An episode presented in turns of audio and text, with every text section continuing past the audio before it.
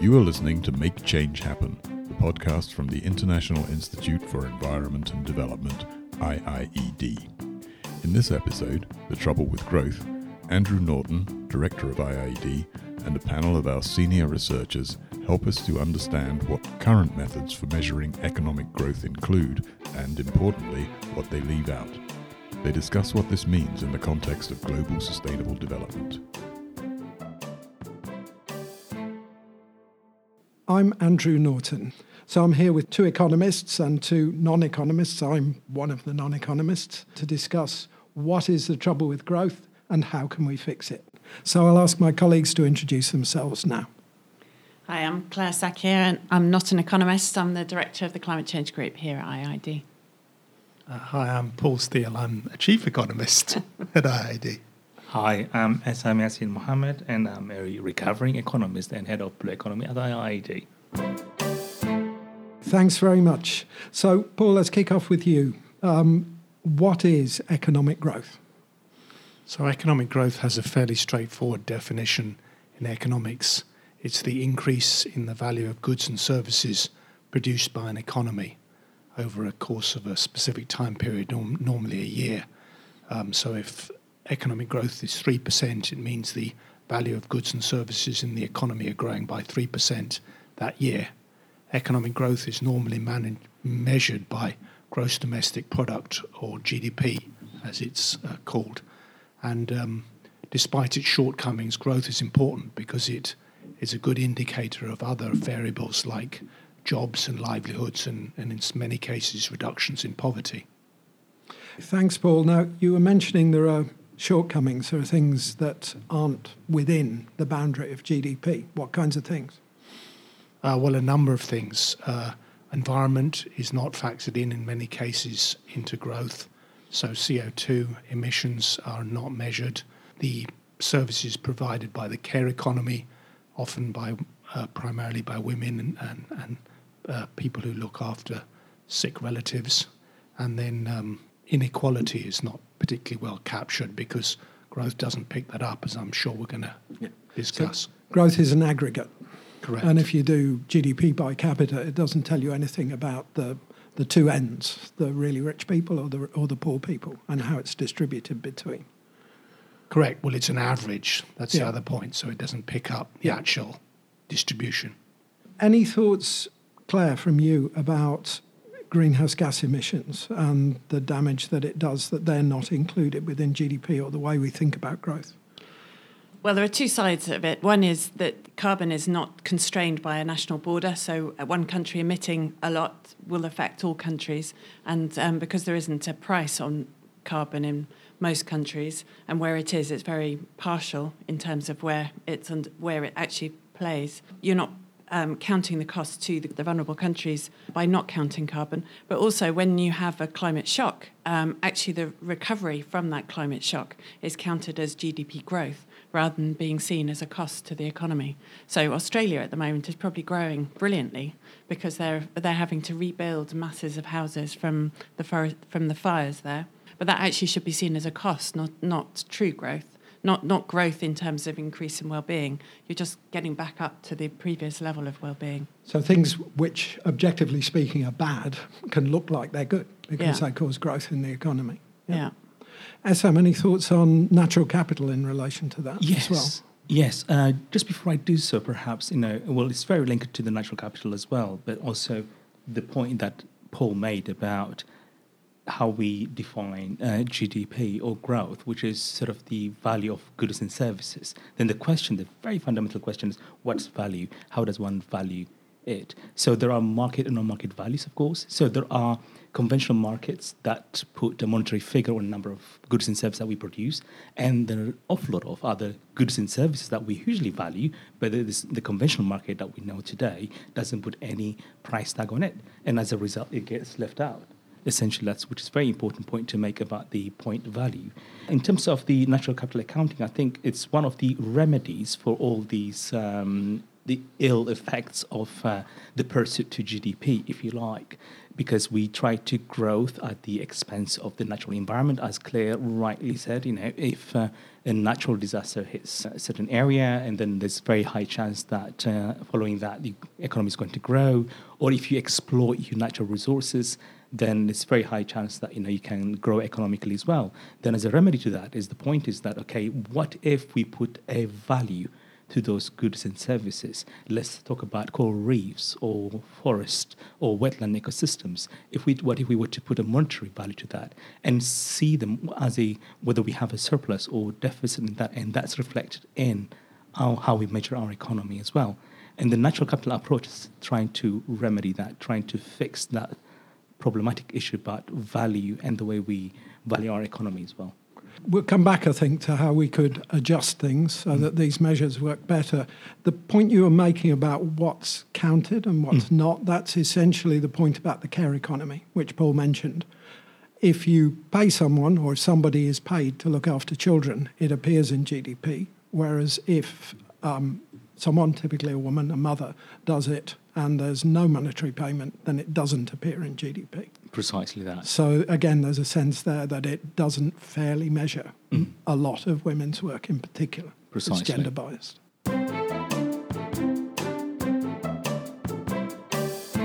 So on the inequality point, um, the next thing to in the list or the, the areas that where there are issues with, if you like, directing policy purely according to growth there's this famous result Paul that at a certain level, up to a certain level, well-being kind of increases. This is things like longevity, um, happiness, and health.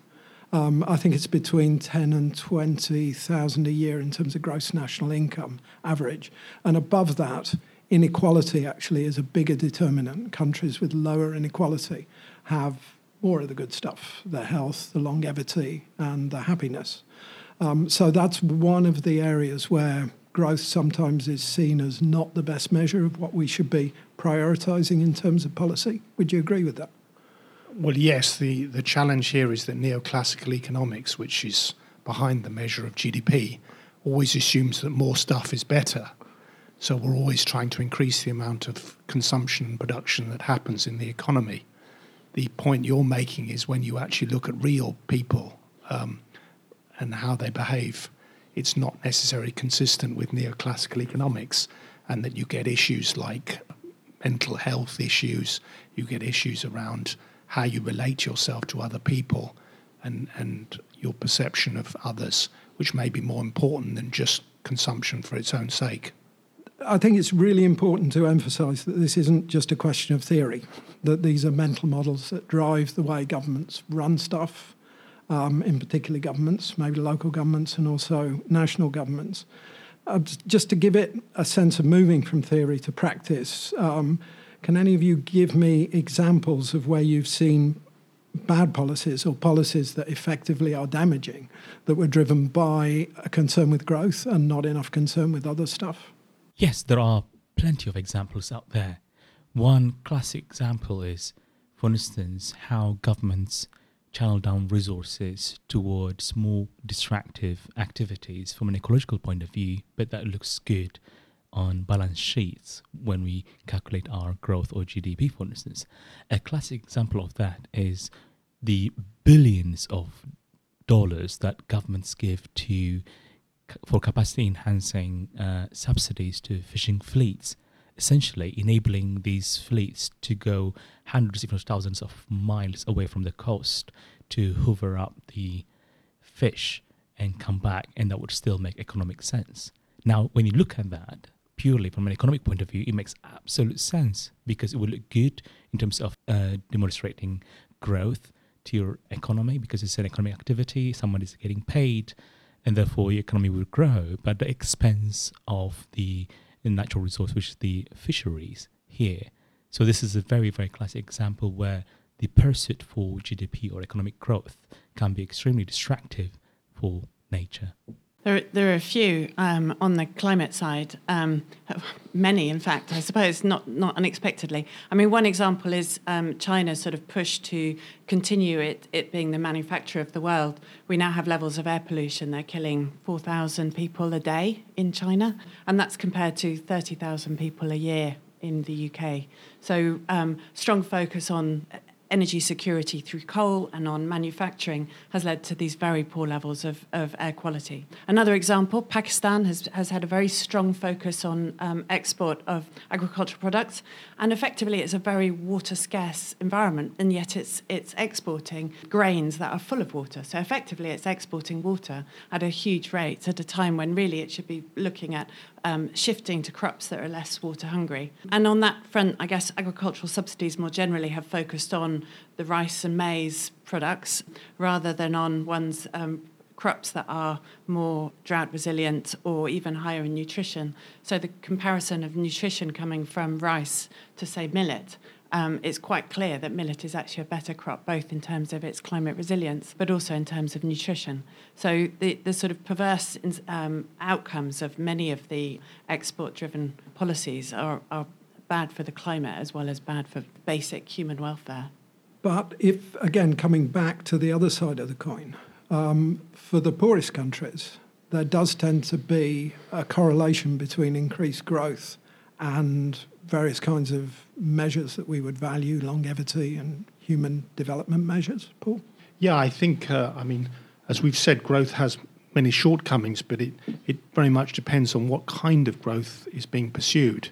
I mean, if you're focused on pro poor growth, the point Claire was making, where you're looking at what would actually benefit the population and the, and the majority of the population, then it's quite different. So it's legitimate for many of the least developed countries like Sierra Leone or Uganda, to, which desperately need growth, to focus on it, but to do it in a way that's pro poor and climate resilient.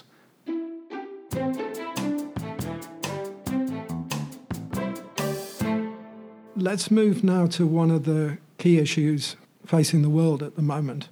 It's this question of the really dramatic reductions in greenhouse gas emissions that will be required on a global scale to meet the the goals of the Paris Agreement, either 1.5 degrees or 2 degrees. So, for example, a recent UN report estimated that to get us on a track to stand a reasonable chance of limiting global warming to 1.5 degrees above pre industrial levels, um, the world would have to re- reduce greenhouse gas emissions by 7.6% per year, which is an enormous amount. And that implies in richer countries, which would have to do the heavy lifting, maybe 10% a year. So um, it's a, a big, big challenge. Do we see that as something that is theoretically possible to achieve while still having economic growth as classically measured? What would you say on that, Paul? Yeah, well, as I said at the beginning, growth measures the value of goods and services produced by an economy. So it's quite legitimate for us to shift from producing and consuming uh, fossil fuel produced goods to shifting to renewables, energy efficiency, uh, clean cars, and so on. So it's the nature of the growth as opposed to growth per se, which is the issue at, at hand.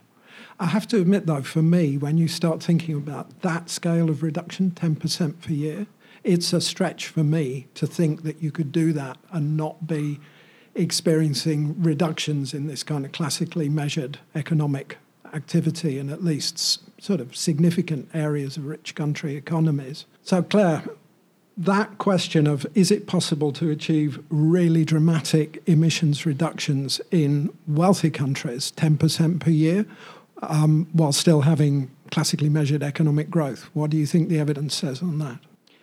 Um, so yes, we can decouple growth from emissions, and the Carbon Brief did a great review recently, which um, found 35 countries had decoupled emissions from while still growing between 2000 and um, 2014, and that's quite a short period. So some countries have failed to sustain that decoupling. China, for example, we've seen an increase in their emissions with their growth more recently, but other countries have done it in a way that is more structural and could therefore persist. So it's worth getting under the the bonnet of how these different countries are doing it.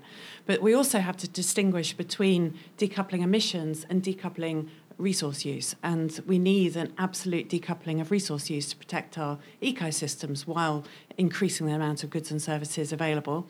And that we haven't, um, Hickel and Kallis did a paper last year that suggests that there is no empirical evidence of being able to decouple from resource use. So there, there needs to be fundamental structural changes to how we're growing our economies if we're seeking to grow them, or at least growing the, the, the benefit and well being from more activity. The parallel question then is about the poorer countries where we wouldn't be asking for 7.6% per annum reductions, but the questions there really is can they have prosperity? Can they grow their economies, grow well being for their populations without growing their greenhouse gas emissions?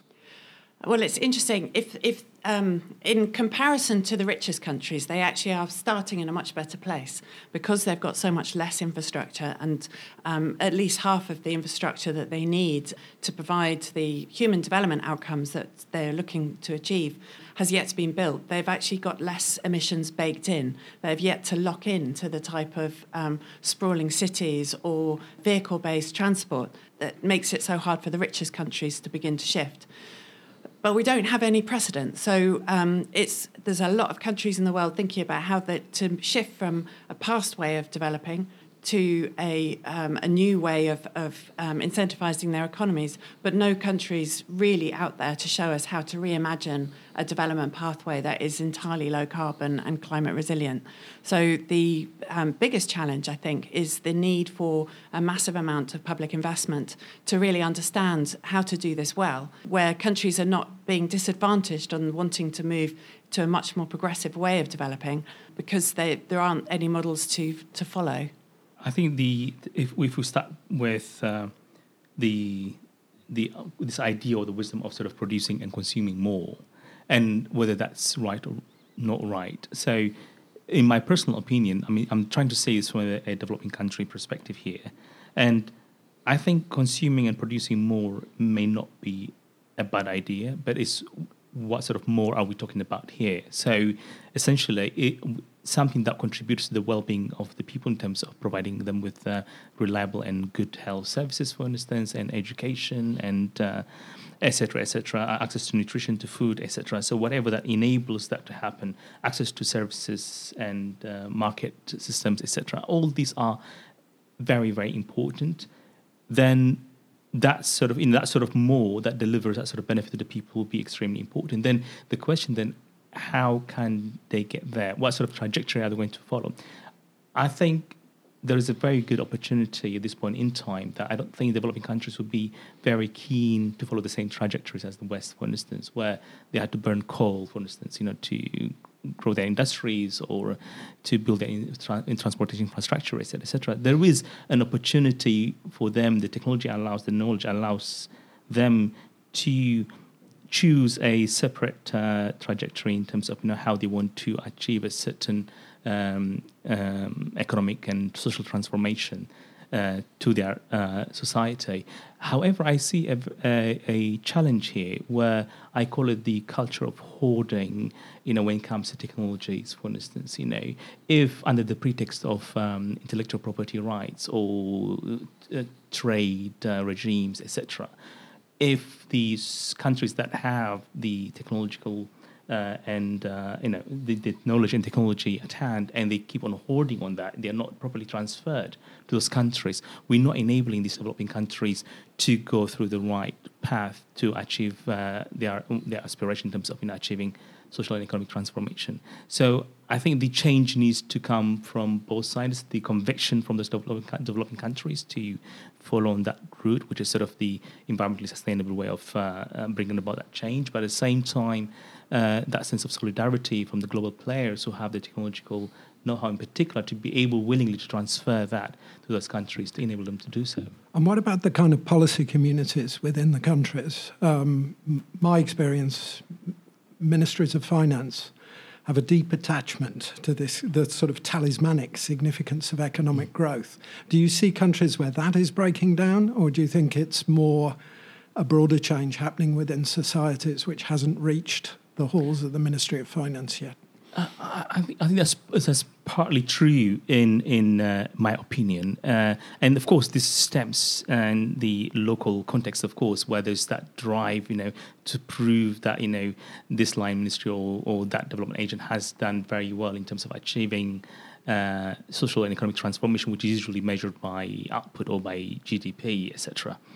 And I think that, that there needs that some change that's needed there. But at the same time, uh, sorry if I'm sounding a bit philosophical here, but uh, we also have a global economic and political order that rewards that sort of distractive um, behavior, distractive pursuit to uh, growth. Uh, uh, for instance, you know, you have I, I, can start from sort of an individual level when you look at the people's ability to travel across countries, for instance. It depends on what sort of level of economic uh, um, or income level that you have as a nation. You know, for instance, you know, personally, I've experienced this carrying Eritrean passport and the way I'm treated now as a British passport holder is completely different. That definitely rewards that sort of you know that pursuit to economic growth. Of course, everyone would aspire to become like one, and um, the other one is look at the clubs of the G7 and G20, etc., etc. Also, somehow structurally. Uh, put there to encourage that sort of pursuit, endless pursuit for growth, which somehow incentivizes the practice that we see on the ground as well.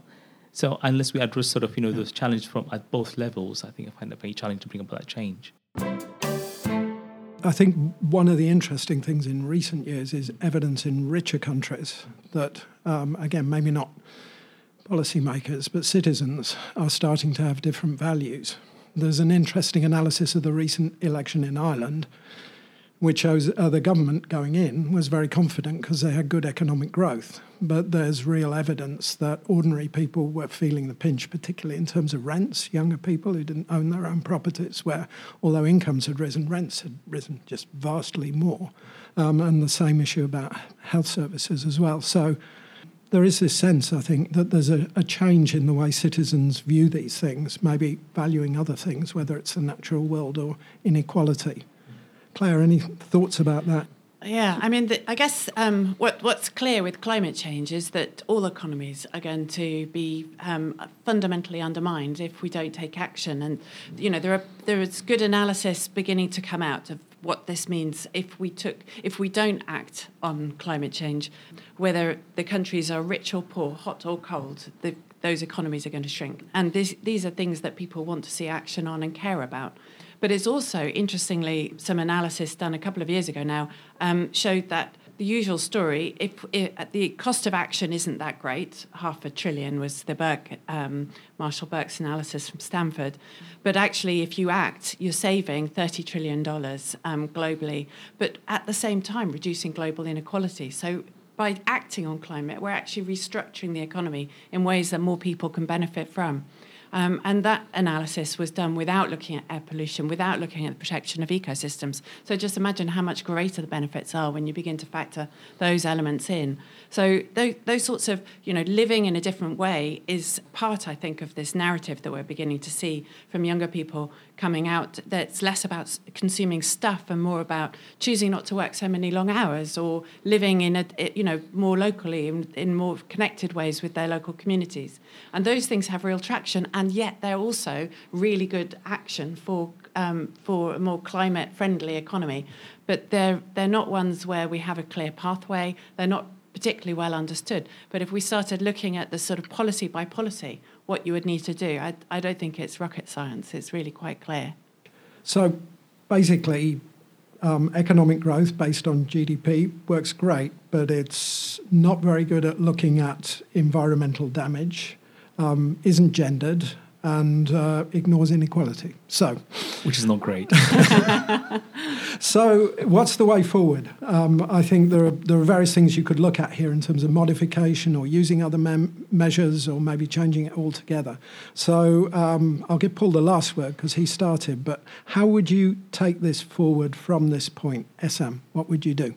Um, I, I, think there's uh, there's desperate need to to change the way we measure our goods and services, and that takes into account the gains or losses in the environmental goods and services, for instance, in our ecosystems, and similarly in our greenhouse emissions as well. So all these factors, if they are taken into account, I think we can do much, much better, but it's just that willingness to introduce that change. And I am very hopeful that because GDP, the history of GDP doesn't span more than 70 or 80 years. So I think we, we, I don't know why we should be fixated to how we measure our economy using GDP, but I'm sure we can come up with a much more intelligent way. And the number of other initiatives that are out there which are trying to fix GDP in such a way that it captures all the loss and gains in those that cannot be measured in conventional market systems.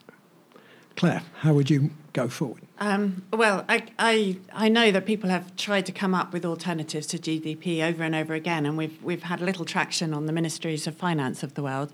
Um, but the reality is, unless we're using a different way of measuring and thinking about our planetary boundaries and about how people in their real lives are measuring well-being, um, we're still a way off from really understanding what impact a policy measure would have. So I would, I would, I would love to see a revolution of how we measure it.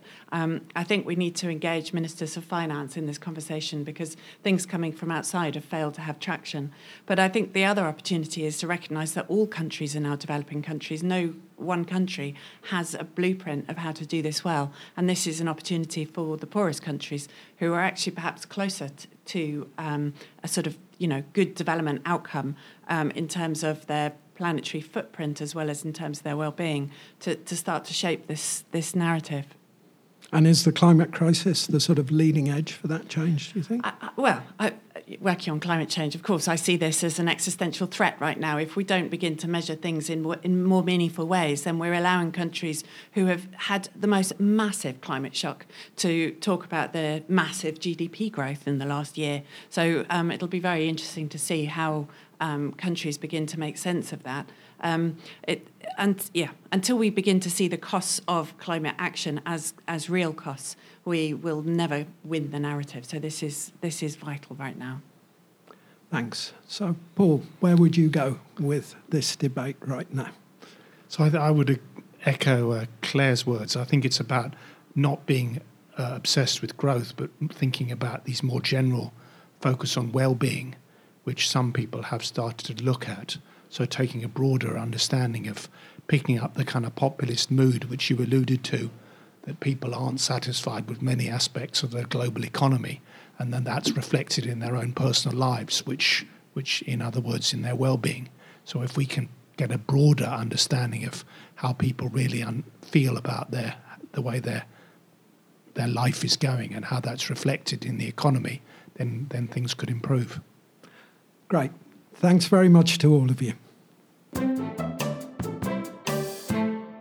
So, economic growth still has a powerful hold on the way policymakers see the world. But things are clearly changing. They're changing in the way citizens think about prosperity and progress. And if we want to value social justice and preserve a livable planet, then policymakers will need to catch up with the changing mood and fast. If you're interested in following up on the discussion, we will provide some key references for thinking about the trouble with growth, from Kate Raworth and Mariana Mazzucato for critiques of GDP, to Richard Wilkinson and Kate Pickett for their seminal work on inequality and well-being. Many thanks for being with us.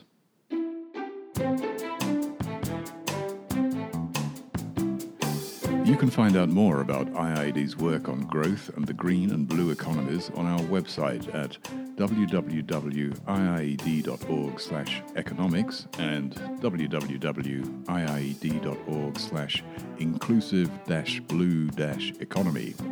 On our podcast webpage, you will also find links to further research that's informed today's discussion. We greatly value our listeners' opinions, so please leave us comments and feedback and feel free to share this podcast with your colleagues. You have been listening to Make Change Happen, the podcast from the International Institute for Environment and Development. The podcast is produced by our in house communications team. You can find out more about IIED's work at our website, www.iied.org.